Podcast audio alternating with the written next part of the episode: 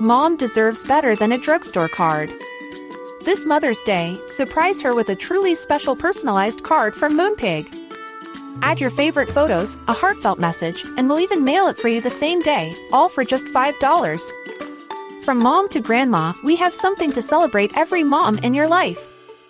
Every mom deserves a Moonpig card. Get 50% off your first card at moonpig.com. Moonpig.com. There's never been a faster or easier way to start your weight loss journey than with PlushCare. PlushCare accepts most insurance plans and gives you online access to board-certified physicians who can prescribe FDA-approved weight loss medications like Wegovy and Zepbound for those who qualify. Take charge of your health and speak with a board-certified physician about a weight loss plan that's right for you. Get started today at plushcare.com slash weight loss. That's plushcare.com slash weight loss. plushcare.com slash weight loss.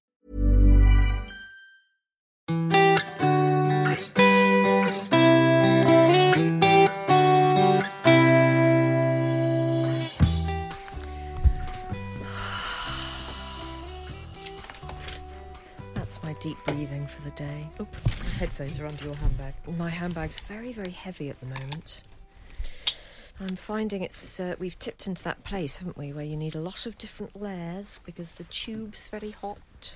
Yes. My walk to the tube is very cold. Yes, The yes. office is just indeterminate. You never know. You, You just, just don't know know. what you're getting. I tell you what, Ed Vaizey likes a much, much colder studio than Mariella. Well, What do we read into that? don't don't get Mariella started on the menopause again. That's once she starts.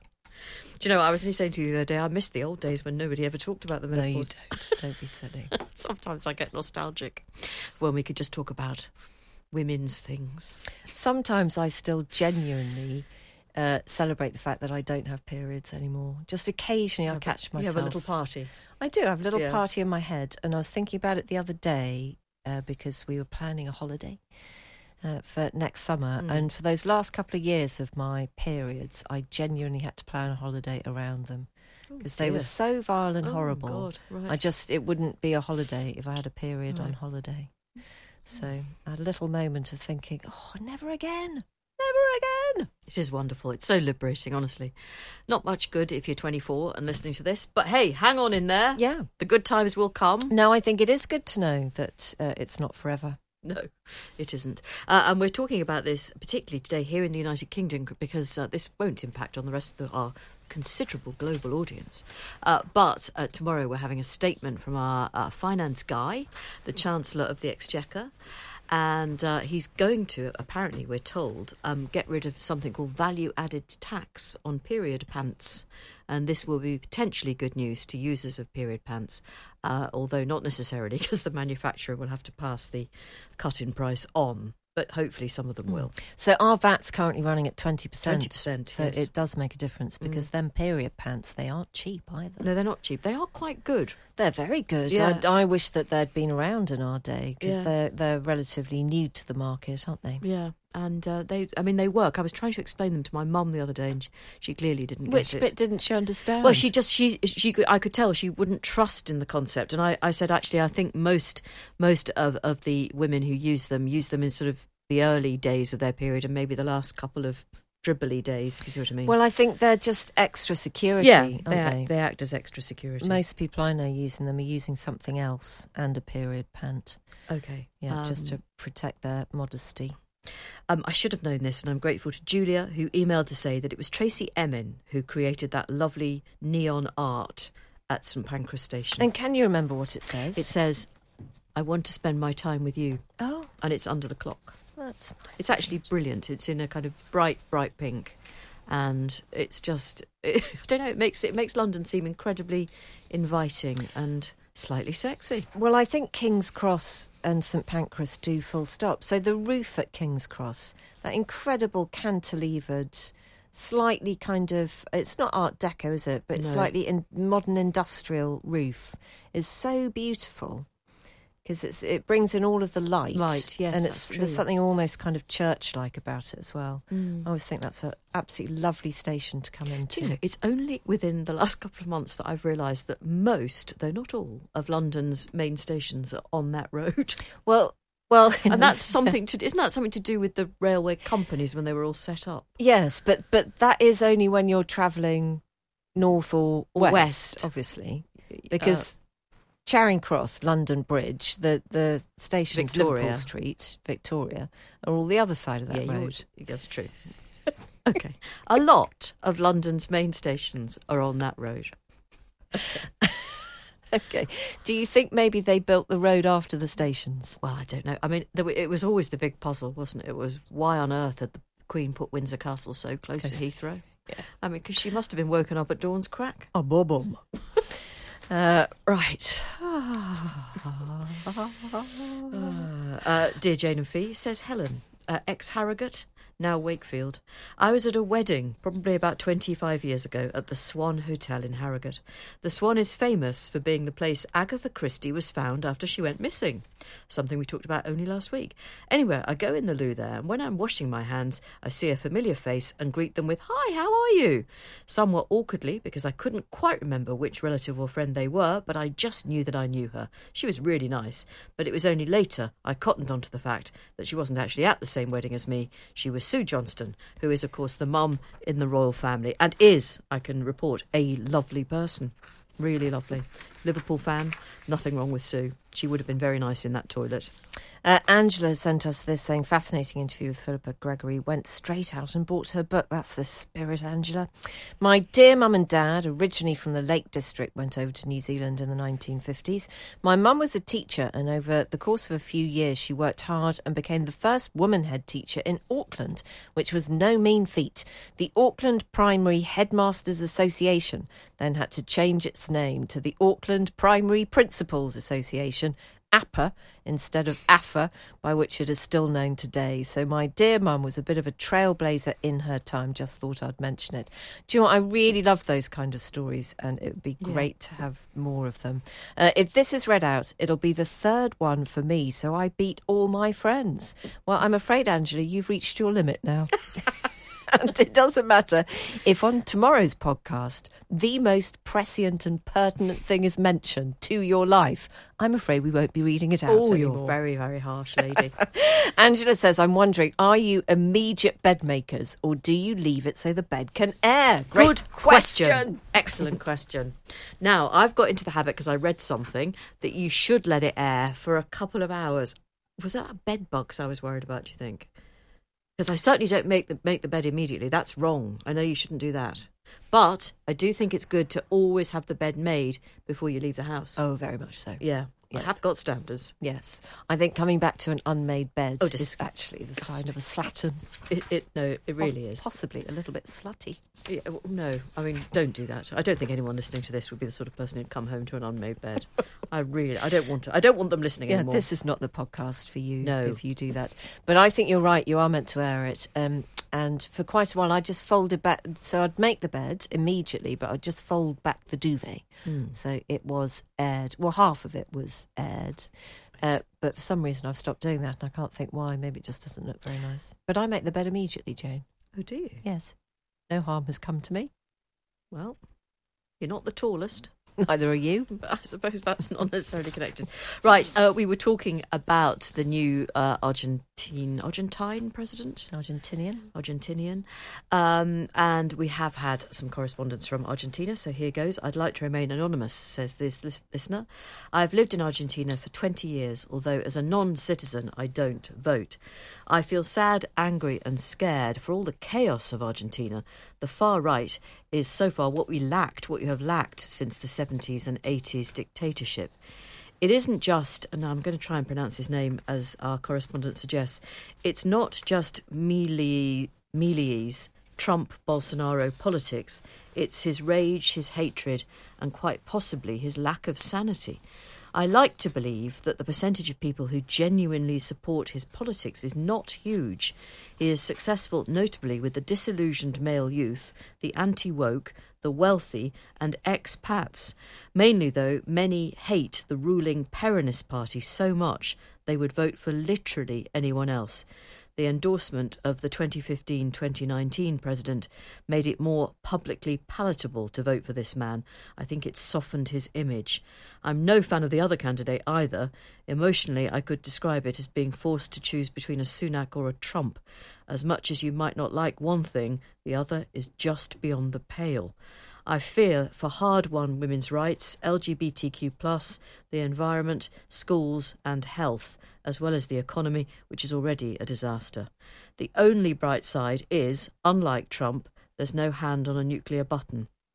Right. Okay. Well, uh, that really is clutching at straws. But uh, but thank you. Um, yeah. So, what do you think it would be that changes that direction of the shape of a hard man having to be filled by the shape of an even I just, harder you know, man? I just don't know. I genuinely don't understand the thirst, the very clearly what is a very real appetite from so many voters all over the world in different sorts of countries for this sort of character. yeah. Untested, possibly not entirely sane, but someone who trades on their maverick status as though their complete lack of experience is something that people should be prepared to buy into. Mm. I just don't get it. Yeah. It is really strange, isn't it? Really strange. because you just wouldn't you, i don't know just just take a really kind of mundane thing you wouldn't really want your local i mean pick any shop or whatever you wouldn't lo- want your local petrol station being run by somebody who had never ever taken an order of petrol before or Mm. handled a van before Mm. or knew how to use a fire didn't know how to use a fire extinguisher didn't know how to use a till No. you know all those really kind of basic things Yeah. so, what is the attraction of electing somebody to run a whole country on a manifesto of kind of, I don't know how to do this and I'm proud of that? So, the- Vote for me. this guy wants to, his ideas are to, uh, to literally blow up the central bank so they can't make money anymore and that will stop inflation. Uh, he has in the past said uh, he thinks that the selling of organs might be something that you could bring into normal modern society and medicine.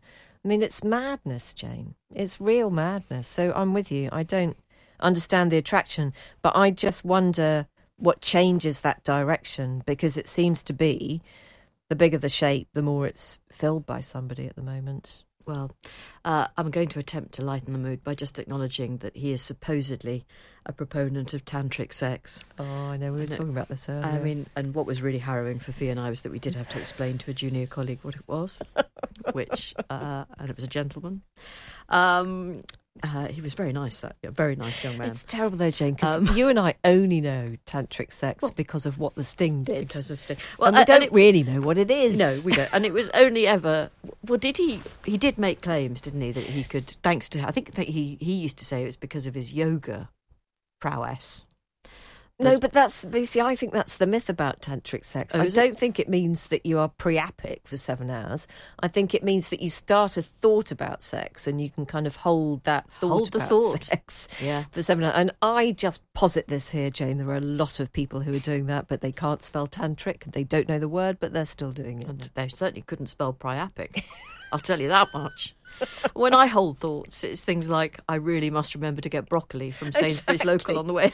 oh shit! Did I turn the iron off? Yeah, that's I've that. held that thought for most of the day. Yeah, oh, oh, totally. Anyway, if anybody out there is an expert in, of course, you'll be so busy doing the tantric sex, you won't be able to email us. But if you have ever been um, someone involved in it or been on the receiving end of it, you know, no, I shouldn't didn't really phrase that properly, but I honestly Just tell us more. Yeah, Because just we're a little bit naive, and neither of us wants to put it into our search engine. no, no. Antonia says, uh, What my sister Sarah, pronounced Sarah, I said Sarah last night. Well, it's hard to know.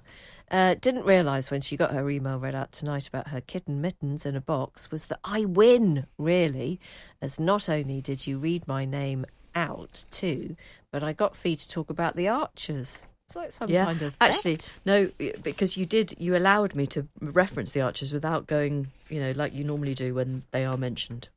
What, when I tut? You just And so you know. you- heave a bit, yes, yeah, yeah. Uh, the podcast I'd written to was Ambridge on the Couch, one to recommend to Jane.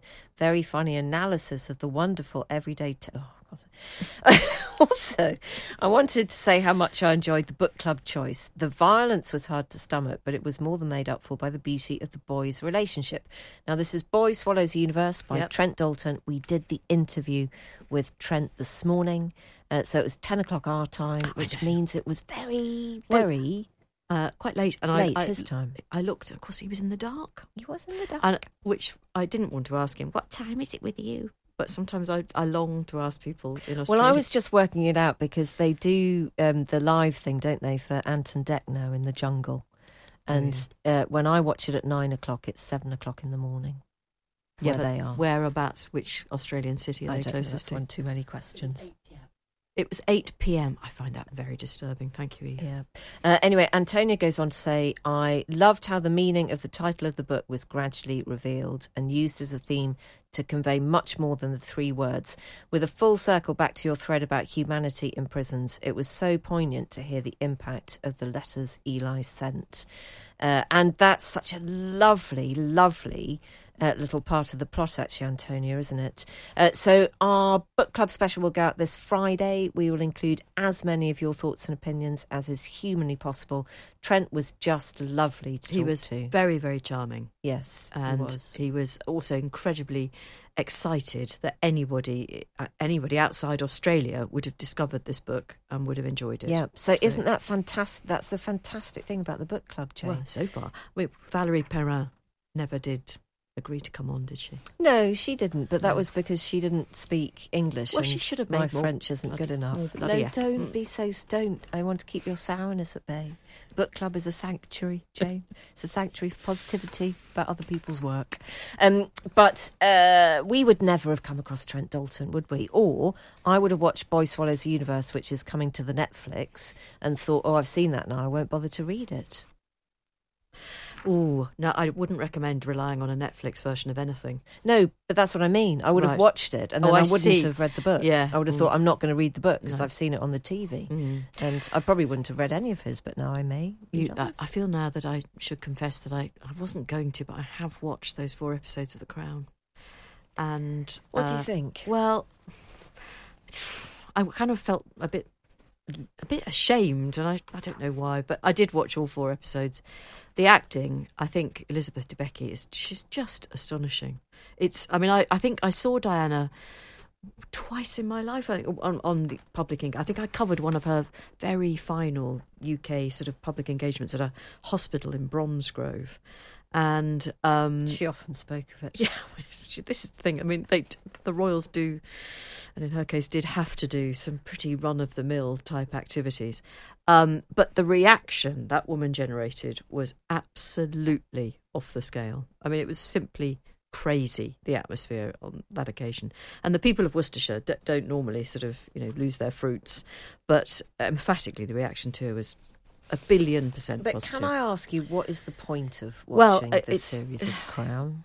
I suppose I because I, I really I agree with people who say so many people are now going to think that's what actually happened. We've got no idea, absolutely no idea. And there's a very interesting interpretation of the state of the relationship between Diana and Dodi in episode three. Um, the suggestion in The Crown being that he did indeed propose to her, but only because his father had ordered him to, and she had absolutely no intention of marrying him, according to The Crown. So, but his father would would have been left with the impression that they were engaged. You have to watch it to understand that. But um, anyway, the acting uh, certainly by Elizabeth Debicki, I think, is some of the best I've ever. I mean, she just is the woman as far as I could make out. Let's talk about women in finance. No, one more question. But isn't that impersonation that you're applauding, not acting? Gosh, I don't know. See, I'm, that's a very good question, and I don't know what the answer is to that. Uh, but surely all acting is, has a degree of impersonation in it. But If you're playing a real person, Y- Well, yes, but but if but if the thing that's so striking about the crown is literally that you can't, you almost can't believe it's a different person. You're thinking, "Gosh, that is Diana," then that's a different thing that you're commending. I mean, I just say this to someone I genuinely and back to how you introduced this, I would just feel dirty watching that series now, uh, and and also poor Dodi. I mean, I, I don't know the bloke, never met him, whatever. Uh, maybe he was an absolute piece of work, but he goes down in history now in, by the sounds of it, quite a kind of weak, rather demeaned way. Do we know that he was that? We don't know anything. No, so Um, I don't. think know, we, we I think we know that it's probably uh, not a bad idea to be somewhat sceptical about his father, his late father. Oh and- God, and his motives. But we know quite a Um, lot about him, don't yeah, we? we cer- we certainly do. Yeah, um, Lucy is um, she works in finance. She has emailed to say that she describes herself as a fairly rare beast, a 59 year old woman working in finance, and she says it staggers me how often I hear women, in particular, say things like that they're not really interested, that they don't understand, or I leave all that to him. I can talk all day without charts and graphs about what really matters in investment and how important it is that women have financial knowledge and independence, and I can make it understandable, honestly. Okay, um, more importantly, she says, these are her kind of off air credentials. I have a strong set of pegs, not a euphemism. I like dogs in coats. I love Ken Follett, and I'm going to see the play Lioness in early December. Ticks all our boxes. She really does, and good luck there at Lioness. Mm. But yes, Lucy, thank you. I wonder what I've got a strong pair of pegs would be euphemistic for. Legs. Oh, that's too obvious, isn't it? Don't people call legs pegs? I don't think they do, do they? I thought they did. Okay, we'll have to get one of our Cockney experts in. A Cockney person. Uh, right, should we get to the big interview of the day? Yes. Uh, so this is an interview with two people today. It's with Laura Trevelyan, who's a former BBC journalist, and it's with the Labour MP for Norwich South, Clive Lewis.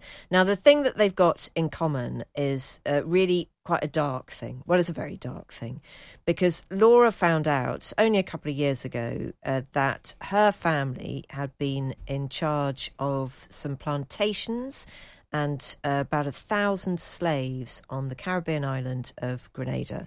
And when she found this out, she was uh, ashamed and mortified and horrified, as she says in the interview.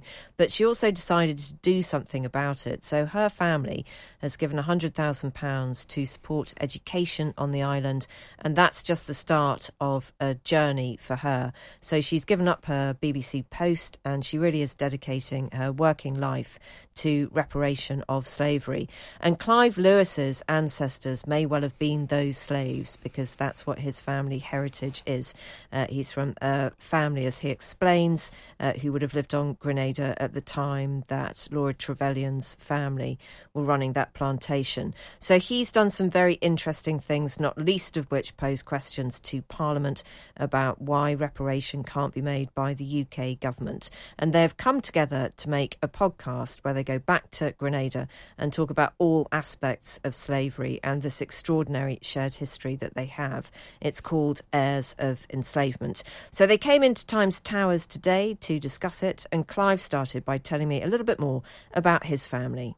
Um, so obviously, I've got my English heritage from my, on my mum's side, which I knew plenty about because I lived with, I lived for a while with my dad and granddad. You know, paratrooper in Normandy in the Second World War. I knew a little bit the history of that side of the family.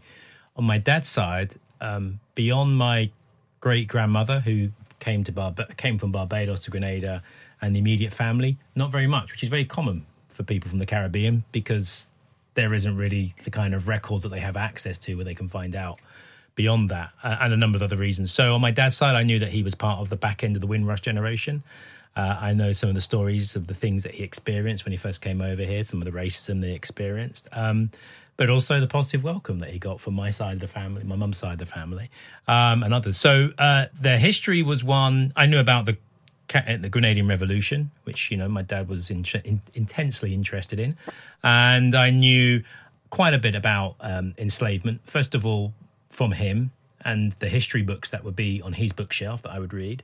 Then at school, although there was a big difference between what I was taught at school and what was on his bookshelf. So his bookshelf had things like um, uh, the Black Jacobins, um, things about um, Toussaint L'Ouverture, Haiti, which about much struggle. Uh, the, camera, the the Maroons on Jamaica. So his was more about struggle, whereas what I was taught at school was more about, you know, the good and the great, handing emancipation to black people. His was more about their own struggles. So, but between that, that's where I probably picked up most of the information that I knew from um, enslavement and the transatlantic chattel slavery in the initial periods of my life. Yeah. Mm. So, when did you really learn so much more about your family's history and and the huge part that enslavement had played in it?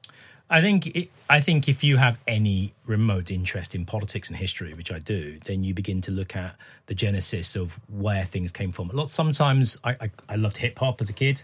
Sometimes it was through uh, the medium of hip hop, and often then black race politics, which are slightly different, but in terms of understanding that there was a whole thing around the civil rights, around the Panthers, around Pan Africanism, those kind of things. And they all link back to imperialism, slavery, and colonialism and the effects of people trying to struggle against that.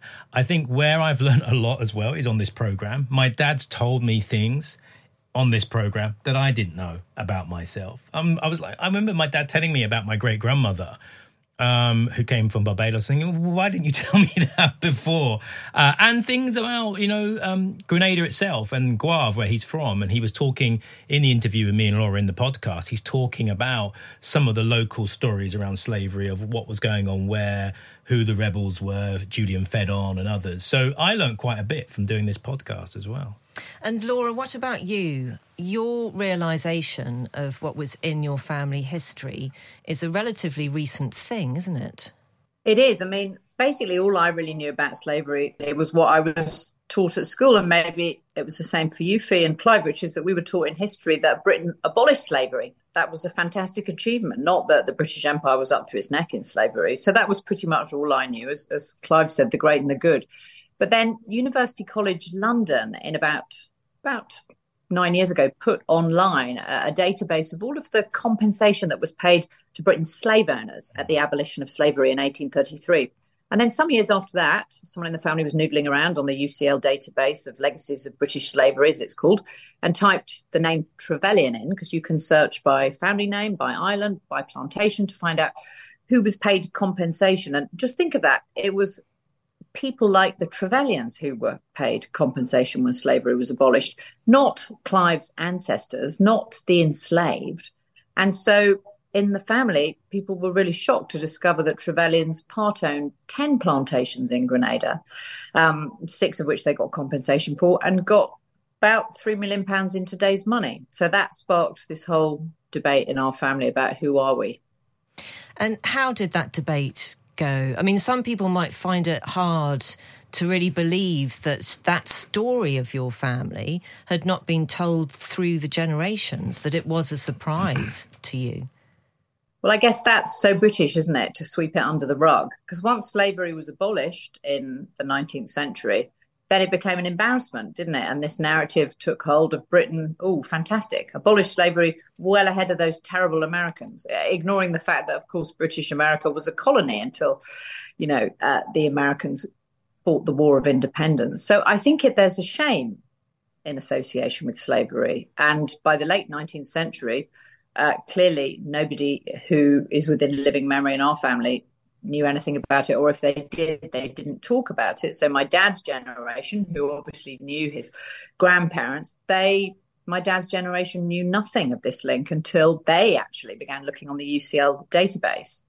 And then it just prompted this reckoning because, you know, we had quite distinguished relatives in the 19th century and the early 20th. One was the best selling historian uh, of Britain, George Macaulay Trevelyan, and his histories of England don't mention the family linked to enslavement. Again, they celebrate, he celebrates abolition. Had us thinking, well, gosh, who are we? Mm. I, I, mean, yeah, I'm listening to Laura there, and one of the things we, we kind of discuss and pick up in Grenada and Barbados is this thing about forgetting. Um, both the, the kind of post enslavement populations in British the British Caribbean islands is kind of deliberate forgetting, which wasn't just for on their part. It was also in terms of the education system that was there. I think a lot of people have this idea that after emancipation, it was this tropical paradise. It was a brutal form of apartheid, and you know, Sir Hilary Beckles was telling us that he went to give lunch to his father in the cane, sugarcane fields in the, it must have been the 50s or the 60s and there was a kind of white teenage youth on horseback you know literally swearing at them So, you know, th- th- there's a whole long history of what happened after emancipation. Uh, and then also the extractionism that continues to this day. This is one of the most indebted parts of the world. Um, and, you know, we've left it that way with no infrastructure, with a climate crisis approaching it. These are things that we discuss in the podcast. But that forgetting also happened here. I mean, I've been doing quite a bit of reading behind it, and it's really interesting. There was this kind of period in the kind of post 45, 48, after the kind, as the empire began to break up, where people like Enoch Powell, very, very early on, were saying, you know, Britain without an empire is like a head without a body. Now he said that in 1950. By 1965, when he was writing his book, he was he'd basically moved along with a big part of the British establishment into saying that well, the empire wasn't that much. That The colonies were landed on us. It really wasn't that big a deal. And it's a deliberate forgetting because if you forget who extracted the wealth from the Caribbean and who's kept it, where it goes to those British overseas territories, the Cayman Islands, the Virgin Islands, which we control, which, you know, are about 180 billion pounds of tax that should be coming to the UK exchequer isn't. You begin to piece together this story about where wealth was created and who's held on to it uh, to the modern day. And so, of course, you'd want to forget about that because once people understand where that wealth came from, they're going to probably start thinking, hmm, we could do with some of that. And it's not just people in the Caribbean, it's people here in the UK as well, I think. It's that time of the year. Your vacation is coming up. You can already hear the beach waves, feel the warm breeze, relax, and think about work. You really, really want it all to work out while you're away. Monday.com gives you and the team that peace of mind. When all work is on one platform and everyone's in sync, things just flow wherever you are. Tap the banner to go to Monday.com. Mom deserves better than a drugstore card. This Mother's Day, surprise her with a truly special personalized card from Moonpig. Add your favorite photos, a heartfelt message, and we'll even mail it for you the same day, all for just $5. From mom to grandma, we have something to celebrate every mom in your life. Every mom deserves a Moonpig card. Get 50% off your first card at moonpig.com. Moonpig.com. Hey, it's Paige DeSorbo from Giggly Squad. High quality fashion without the price tag. Say hello to Quince. I'm snagging high-end essentials like cozy cashmere sweaters, sleek leather jackets, fine jewelry, and so much more. With Quince being 50 to 80% less than similar brands. And they partner with factories that prioritize safe, ethical, and responsible manufacturing. I love that. Luxury quality within reach. Go to quince.com slash style to get free shipping and 365 day returns on your next order. Quince.com slash style. We are in conversation with Laura Trevelyan and Clive Lewis talking about the podcast they've made together called Heirs of Enslavement. After learning about her ancestors, Laura decided she didn't want to just carry on without some kind of reckoning. So I asked her why she decided that she wasn't just going to forget. I think because, you know, like you, I'm a journalist, I'm a storyteller. This seemed like a huge story and a microcosm of Britain, as Clive's saying, this selective amnesia about slavery. And so you know, my BBC bosses last year let me go to make a documentary in Grenada. You know, I had to really persuade them. They were like, this can't be a jolly in the Caribbean, Laura. You have to, if you go, you've got to pose the question, should I pay reparations for what my ancestors did? So I went and I asked that question of everybody I met do I have a responsibility all these generations later for what my ancestors did? And the answer that came back was a resounding yes. And yes, and you should invest in education because here in Grenada, there are still parts of the island where we have pockets of illiteracy, if you can believe that, all these years after emancipation. So it really just set me thinking. And I met, made a lot of friends in the Caribbean. And this February, you know, I, we went as a family to publicly apologize because that was something that leaders in Grenada felt would be important and would set an example, and to announce that you know, we were giving money to an education fund in Grenada, and it did set an example. Everybody was right. And that just set me thinking. And then Clive stood up in Parliament for you on the same day that our family apologised. And he said, if a family can apologise and pay reparations for slavery, why can't Britain's government? And that's how we connected. So that is such an important question to answer, and we will come to that in a couple of moments' time. But I want to explain to the listeners what the podcast's about, because it is about this dual journey, isn't it, that you two make together. And actually, it's beautiful in many ways, and it's very, very thought provoking.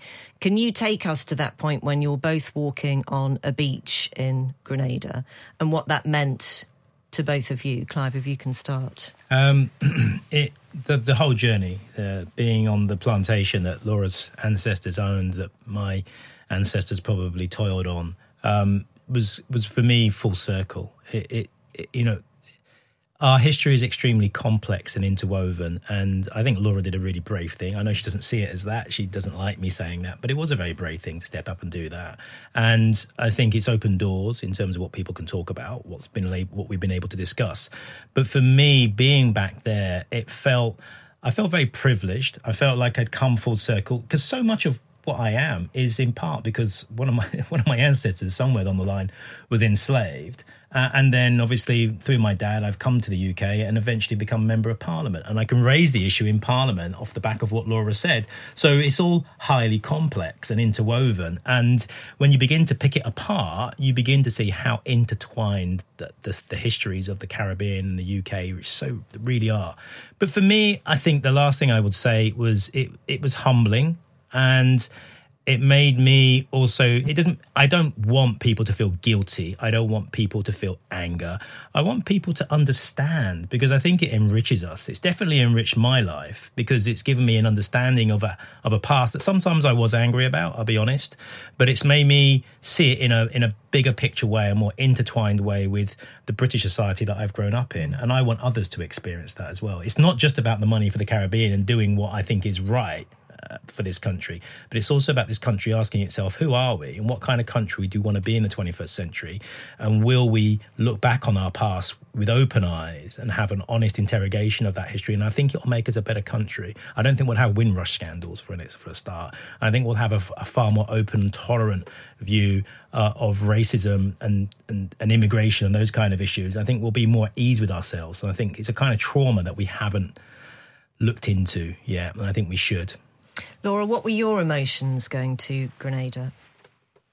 Well, it was just, there were two things really. One was being with Clive. We went to this plantation, Beausejour, and Clive's dad still lives really near to it. And that's just typical of the legacies of slavery that people generations later don't move that far away from the plantation where their ancestors were enslaved. And so, a Grenadian historian we met, Nicole Phillip-Dowe, said, Yes, you know, it's highly likely that Clive's ancestors were enslaved by yours, Laura. So we went to the Beausejour plantation and to be there really at what's a crime scene. And there's me looking at the plantation house and thinking, oh, this is, you know, so elegant. It looks like Gone with the Wind. This is just so horrible to think of what happened here. And then Clive's looking at the sugar cane. He's looking at the fields and he's really quite visibly shaken by the thought that his ancestors may have toiled here. And it was really hot when we were there. We couldn't mm. but be struck by the horrible conditions, by the fact that the sugar cane, it's like a razor in your hand. And we just were both transported back in different ways with very different experiences. So that was really very profound. But the other thing that was extraordinary for me was meeting Clive's dad, Tony because he's part of the Windrush generation. He left Grenada for opportunities in Britain, became a really successful trade unionist, uh, you know, started on the factory shop floor, then has come back to Grenada, where he's actually running the Fishermen's Collective. So, still a trade unionist, but he's the story of Britain. And it, I just think it's so poorly understood that Windrush itself was a, a legacy of slavery. People left the West Indies because there were no opportunities because of slavery, only to meet discrimination in Britain which is what happened to Tony, Clive's dad. Yet he succeeded against all the odds.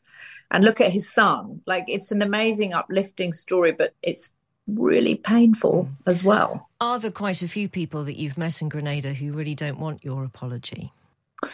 There are certainly people who are like, well, what does this do for me? What does it change? How's it, you just making yourself feel good? Uh, and what does you know a hundred thousand pounds from you do when your ancestors must have made well millions from slavery, all of which is true. But what Clive and I found, I think, was that there is some kind of healing quality to raising and discussing these issues. At the very least because it opens up a discussion even if you can't solve the pain of the past or, or really confront it. So i don't know. It's it's complicated but mm. it the fact that Clive felt that he could stand up in Parliament because we were in Grenada and that before that he hadn't been able to talk about the whole issue of reparations for the Caribbean, I think it tells you something about the importance of a joint journey yeah. in trying to confront. And, and I will just say that as a listener, there are there are a couple of moments where because you are having a conversation with each other, which has emotions in it, doesn't it? You know, you're not mm. talking as a journalist to an MP about policy uh, those moments really crackle, actually. I think they're so immensely important to try and understand what it is that we should do with a sense of shame or we should actually do with a sense of guilt. It's important to have actions, isn't it, Clive? Not just emotions about this. I think so. So, I mean, obviously, the, the talking about trauma is a good thing, and we can't control the past. The past has happened, but we can influence the present and the future. And and that's I think what we're doing when we're talking to each other. We're attempting to do that. We're attempting to understand what happened, the implications for today, and and our part in that story. And and it's a story that's still being written. It really is. And, and you know, that's the thing that I saw when I when I went to the when we were at Beau Beausejour, uh, uh, we stood there with Laura. I said I felt that my ancestors were watching. I could see them lined up and and it's almost as if I think for them there was a I'm not going to say a closure that's just too much. It's not for me to close their pain and what they went through. But there was a just a kind of a full circle that someone had that one of their descendants had come back full circle with the person who was up on the house most of the time who owned them. Uh, there was just a kind of um, a, you know a, a, universal kind of sweet spot to that. Um, I can't really put into any other words. But you know you're right. It's about action now um, and you know, there's a growing campaign on this issue.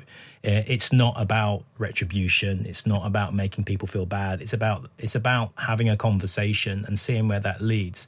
You know, th- there was a great it was a great injustice, one of the greatest injustices against other human beings that was committed and, and it's enriched this country. We're the sixth richest, biggest economy in the world. There's a reason for that. And there's a reason why we maintain that position at the expense of other islands mm. and other countries. So that's the story of today. How do we have, you know, let's, let's be honest, we've left the European Union. We're looking at the world. It's globalization is fragmenting. Um, we need more friends. And I think, you know, we need to kind of be able to say to them, hold on, we do acknowledge the part that we played in, you know, the, the, the, history and the present day, and we want to do something about it. And having this conversation is the start of that process.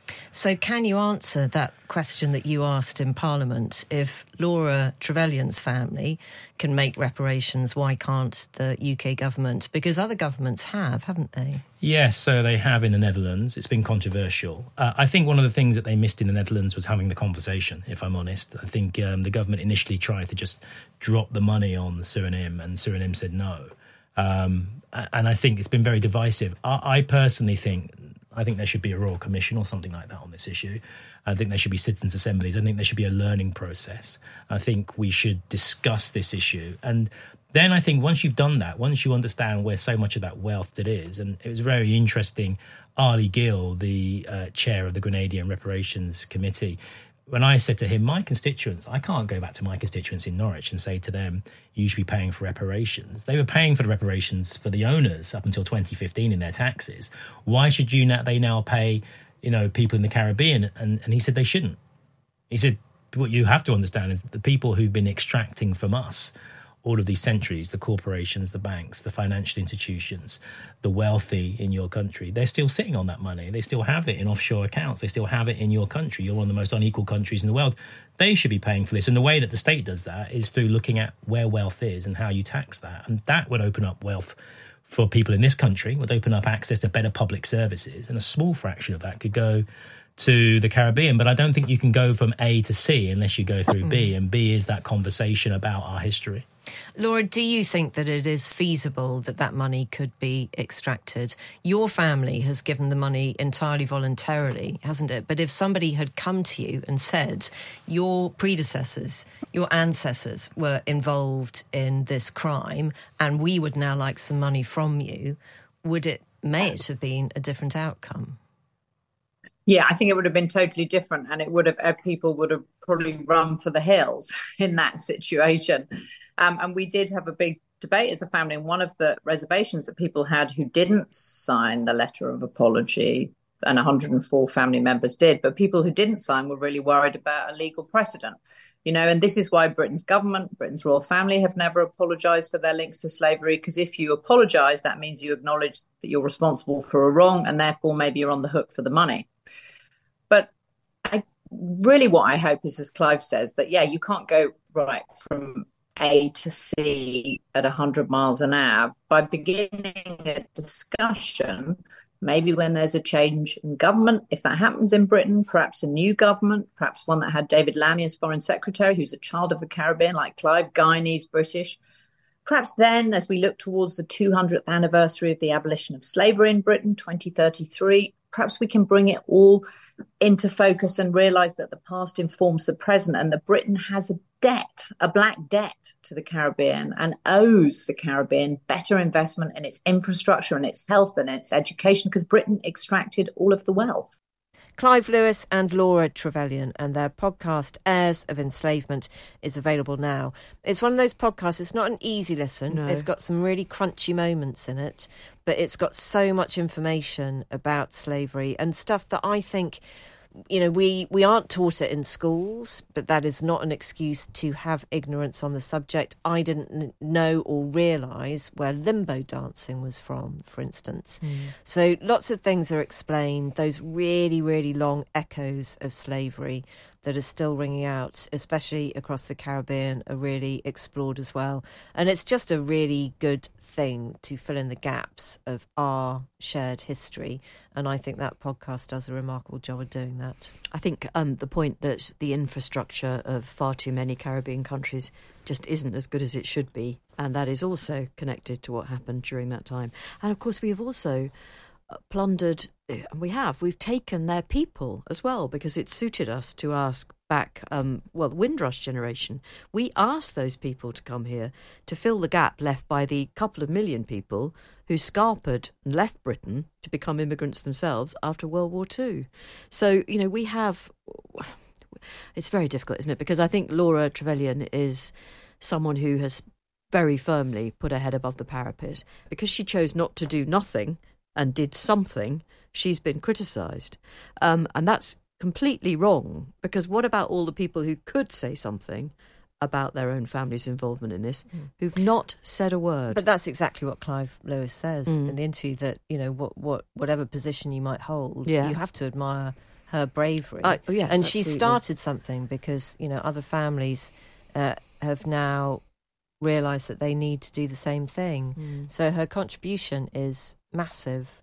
But um, yeah, I'd, I'd highly recommend it actually. There are two episodes available at the moment, and there are plenty more to come. So, tomorrow we are talking to a food historian, and anyone who thinks that um, what's you know what's food history, what's the significance here? It's just one of those slightly niche, I suppose, but endlessly fascinating areas. Um, and Pen Vogler is her name. She wrote a book a couple of years ago called Scoff, and this is a new one called Stuffed and um, she writes each chapter based around a food group. So, for example, there's a chapter about turnips, uh, and there's a chapter about potatoes. But honestly, you'd be amazed by how many really interesting nuggets there are in this book. Tofu? No. Kefir? No, these things don't feature because this is kombucha. Uh, this she talks about a world where, at one point, the broad bean was of immense significance in this country. And I mean, I can't stand the things. But that's probably why it was included in the coronation quiche. Well, what a wonderful observation. And yeah. you're right. The quiche that you weren't very keen to either publicise, talk about, or even taste. Or taste. Yes. right. Well, you win that one. Didn't go unnoticed. Dear and Jane, we end with this. It's from Sue Brask. Just a speedy email regarding the French calling periods les Anglais. I googled it and it says they also have some of the most colourful expressions, such as les Anglais ont débarqué, the English have landed, a reference to the British redcoats who fought off Napoleon's army at the Battle of Waterloo. I bet that's not in the movie. oh, yeah. No. I don't think I'm going to watch that. Are you? I'm going to see it next Friday. Are you? Yes. Uh, and Sue just says uh, how much she enjoys the podcast. That's very kind of you. And she's listening to us in Denmark, having lived there for years. Uh, as she describes it, the land of Carlsberg and herring. Get one down, you love. As the Danes would say, tusen tuck. Which means? I don't know. It's probably very rude. Right. Just the thought of a herring, and I feel a little burp coming on. Take that with you on the tube. Yeah, I will. but thank you that. It's Sue, isn't it? That was from Sue. That was Sue, Yeah, thank you very much, Sue. Over there in Denmark. Wherever you are, whether you're here or over there, you can contact us, Jane and Fi at times.radio. Apart from you, Angela. No, not you, Angela. Banned. no, she's not really. Don't we don't want to be horrible. We'll take everyone. Uh, right, have a decent evening, and uh, we'll be around again in your ears tomorrow. I'm actually looking forward to Angela's email now. Come on, Angela, you can do it.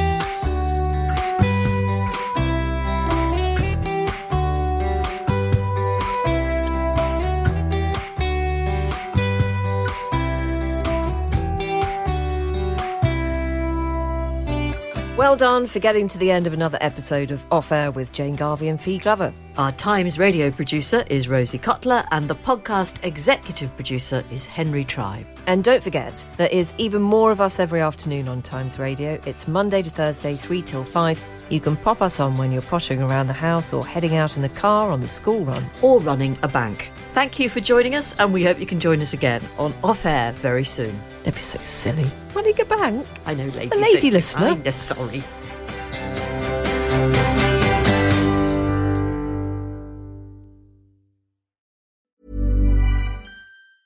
Small details are big surfaces. Tight corners are odd shapes. Flat, rounded, textured, or tall. Whatever your next project, there's a spray paint pattern that's just right. Because Rust new Custom Spray 5 in 1 gives you control with five different spray patterns. So you can tackle nooks, crannies, edges, and curves without worrying about drips, runs, uneven coverage, or anything else. Custom Spray 5 in 1. Only from Rust Mom deserves better than a drugstore card. This Mother's Day, surprise her with a truly special personalized card from Moonpig. Add your favorite photos, a heartfelt message, and we'll even mail it for you the same day, all for just $5. From mom to grandma, we have something to celebrate every mom in your life. Every mom deserves a Moonpig card.